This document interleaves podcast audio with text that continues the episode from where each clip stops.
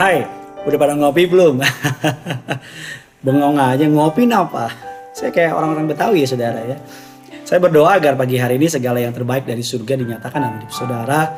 Saya berdoa agar kasih setia Tuhan tidak pernah beranjak dari setiap kita dan kebaikannya selalu mewujudkan saudara. Saya berdoa agar kebajikan kemurahan Allah senantiasa memburu hidup saudara. Mari sama-sama kita tundukkan kepala, kita bersatu dalam doa. Bapak yang baik, Bapak yang kami kenal dalam nama Tuhan Yesus, kami siapkan hati kami untuk sambut kebenaran firman Tuhan. Terima kasih Engkau telah mengumpulkan anak-anakmu, para jemaat Tuhan untuk boleh menyaksikan renungan ini. Kiranya renungan ini boleh mengantar kami makin dekat sama Tuhan.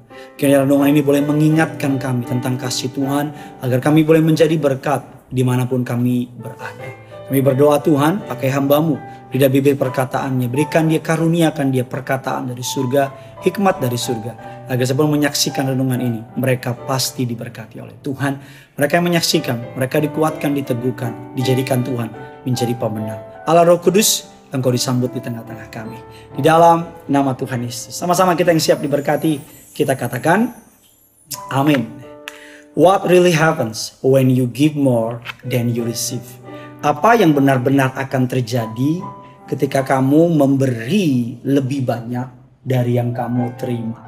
Apa sih yang sebenarnya terjadi? Mengapa Alkitab selalu memerintahkan kita untuk menjadi agent-agentnya dari kasih Kristus? Alkitab mengatakan kita diberkati untuk menjadi berkat. Berkat bukan menjadi kita bukan menjadi stasiun terakhir dari berkat Tuhan. Kita bukan menjadi stasiun pemberhentian terakhir dari kasih setia Tuhan. Tuhan mau agar melalui hidup kita, agar melalui banyak orang percaya, makin banyak orang yang mengenal kasih Kristus. Sebuah ayat yang mungkin tidak terdengar asing di telinga kita dalam kisah Rasul 20 ayat yang ke-35 mengatakan demikian. Adalah lebih berbahagia memberi daripada menerima. Adalah lebih berbahagia memberi daripada menerima.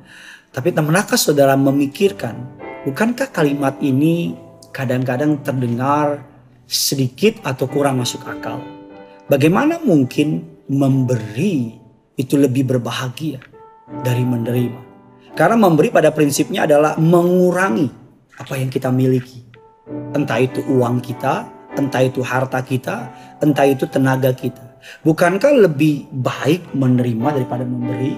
Bukankah setiap nature dari manusia lebih senang menerima daripada memberi? Bukankah kita senang terima duit? Bukankah kita senang terima bantuan? Bukankah kita lebih senang ditolong daripada harus menolong? Tetapi itu menjadi sifat dasar manusia lama.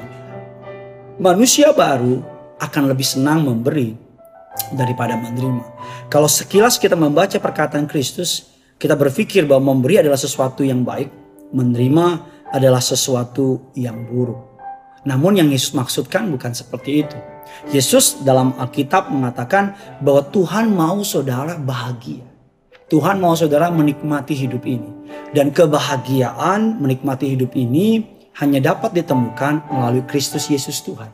Dan bagaimana bisa menerima Yesus Kristus Tuhan adalah dengan melakukan apa yang Yesus lakukan. Alkitab mengatakan ada seorang perempuan datang meminyaki kaki Yesus. Perempuan itu mengorbankan terbaik yang dia miliki.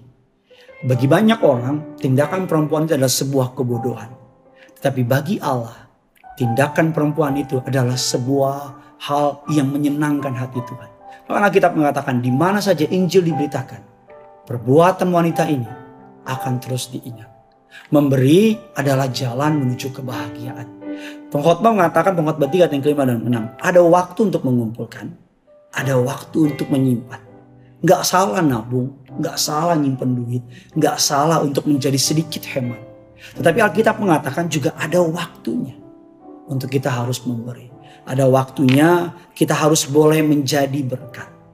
Tuhan tidak mau agar kekayaan, kebaikan, kemuliaan Kristus disimpan dalam diri saudara saja. Tuhan mau segala yang terbaik yang Tuhan berikan bagi saudara dan saya, saudara dapat berikan kepada orang dengan sukacita.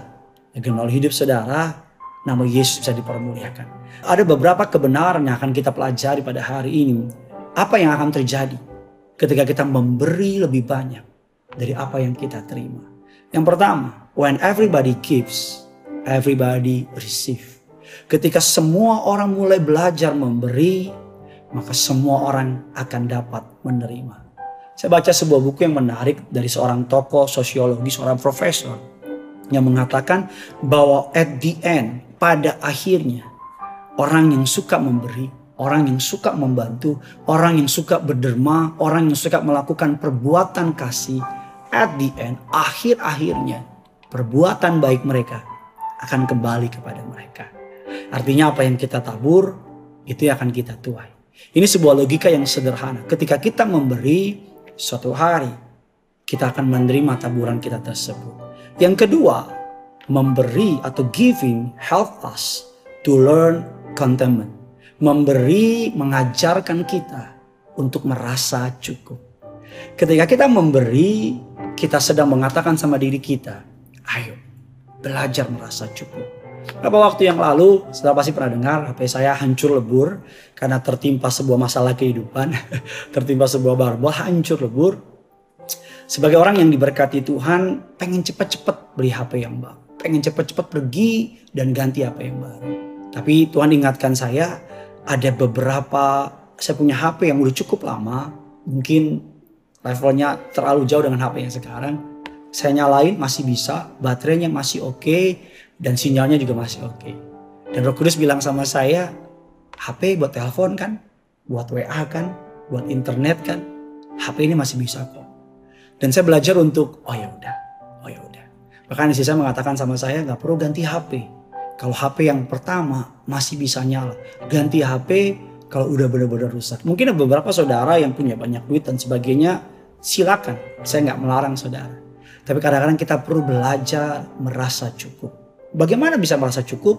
Dengan memiliki sikap yang memberi.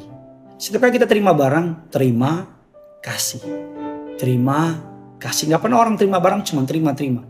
Kita diberi untuk dapat memberi. Seorang hamba Tuhan Billy Graham mengatakan demikian. Tuhan memberikan kita dua tangan. Yang pertama untuk menerima, yang kedua untuk memberi. Bahkan 1 Timotius 6 ayat 6 mengatakan demikian. Ibadah bila disertai rasa cukup akan memberi keuntungan besar. Ibadah bila disertai dengan rasa cukup akan memberikan keuntungan besar. Seiring berjalannya waktu, saya mulai mengerti bahwa berkat yang Tuhan beri, anugerah uang semua yang kita dapat terima dari Tuhan, kita perlu mempergunakannya dengan bijaksana. Bukan hanya untuk mempersiapkan masa depan, tapi bagaimana kita dapat menjadi berkat bagi orang-orang di sekitar kita. Kadang kita suka membeli barang yang kita nggak akan butuhkan. Yang kita nggak benar-benar perlukan. Dan ujung-ujungnya cuma penuhi gudang kita. Ujung-ujungnya cuma membuat kita, ini pakaian kayak nggak pernah gue pakai ya. Ini celana kayak nggak pernah gue pakai. Ini sepatu udah banyak di situ nggak pernah gue pakai. Mari kita belajar untuk memberi. Karena memberi yang kedua membantu kita untuk dapat belajar merasa cukup. Yang ketiga, give atau giving help us to trust God for His provision. Memberi, membantu kita untuk mempercayai Tuhan akan penyediaannya. Setiap kali saudara dan saya takut untuk memberi, setiap kali Tuhan menyuruh saudara untuk menjadi berkat buat orang dan saudara takut untuk memberi, sesungguhnya saat itu saudara sedang meragukan bahwa Allah sanggup pelihara saudara. Mari belajar memberi karena kita tahu Barang siapa memberikan minum kepada orang yang haus, maka orang tersebut akan diberikan minum. Karena kita tahu ketika kita memberi dengan maksud ingin menjadi berkat, dengan maksud ingin menjadi perpanjangan dari tangan Tuhan.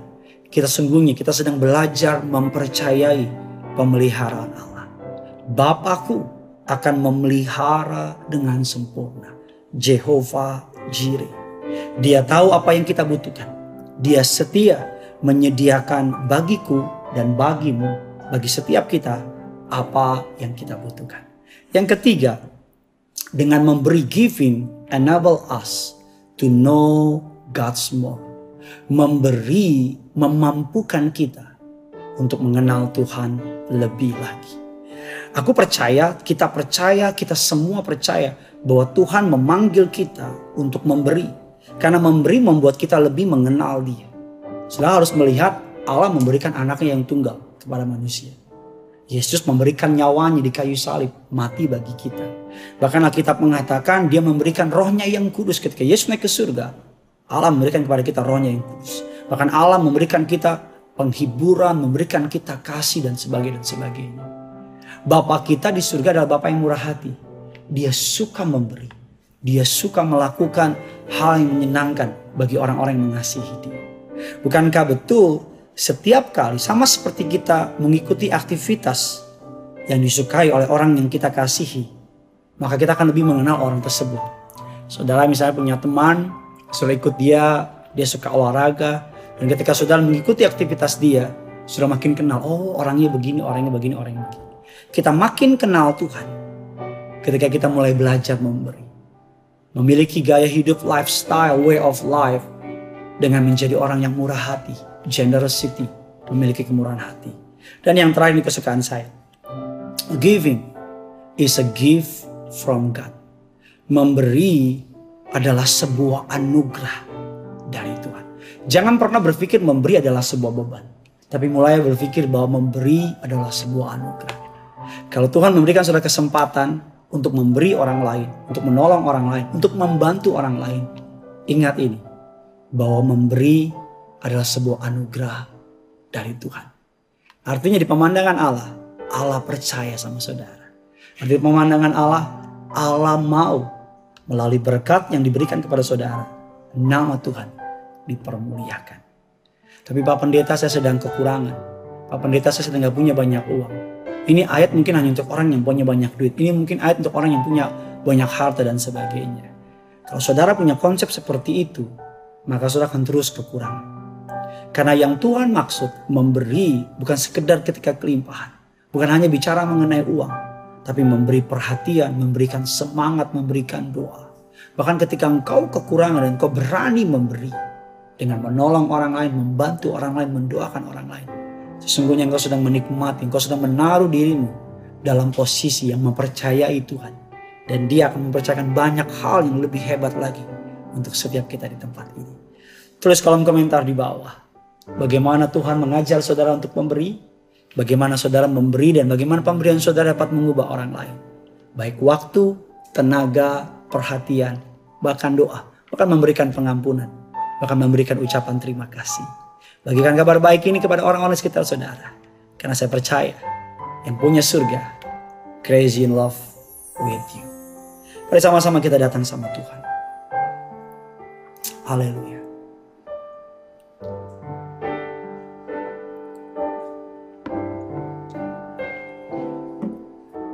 ku bawa kepadamu Oh Tuhan Persembahanku ini Ku ingin engkau menerima korban syukurku melalui pujian. Takkan pernah ku bawa selain yang terbaik yang harum dan sejati di hadapan tamu Yesusku terimalah korban syukurku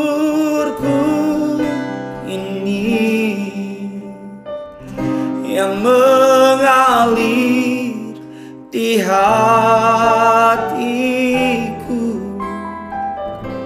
sebagai persembahanku takkan pernah ku bawa selain yang terbaik. Selain yang terbaik. Yang harum dan sejati. Yang harum dan sejati. Di hadapan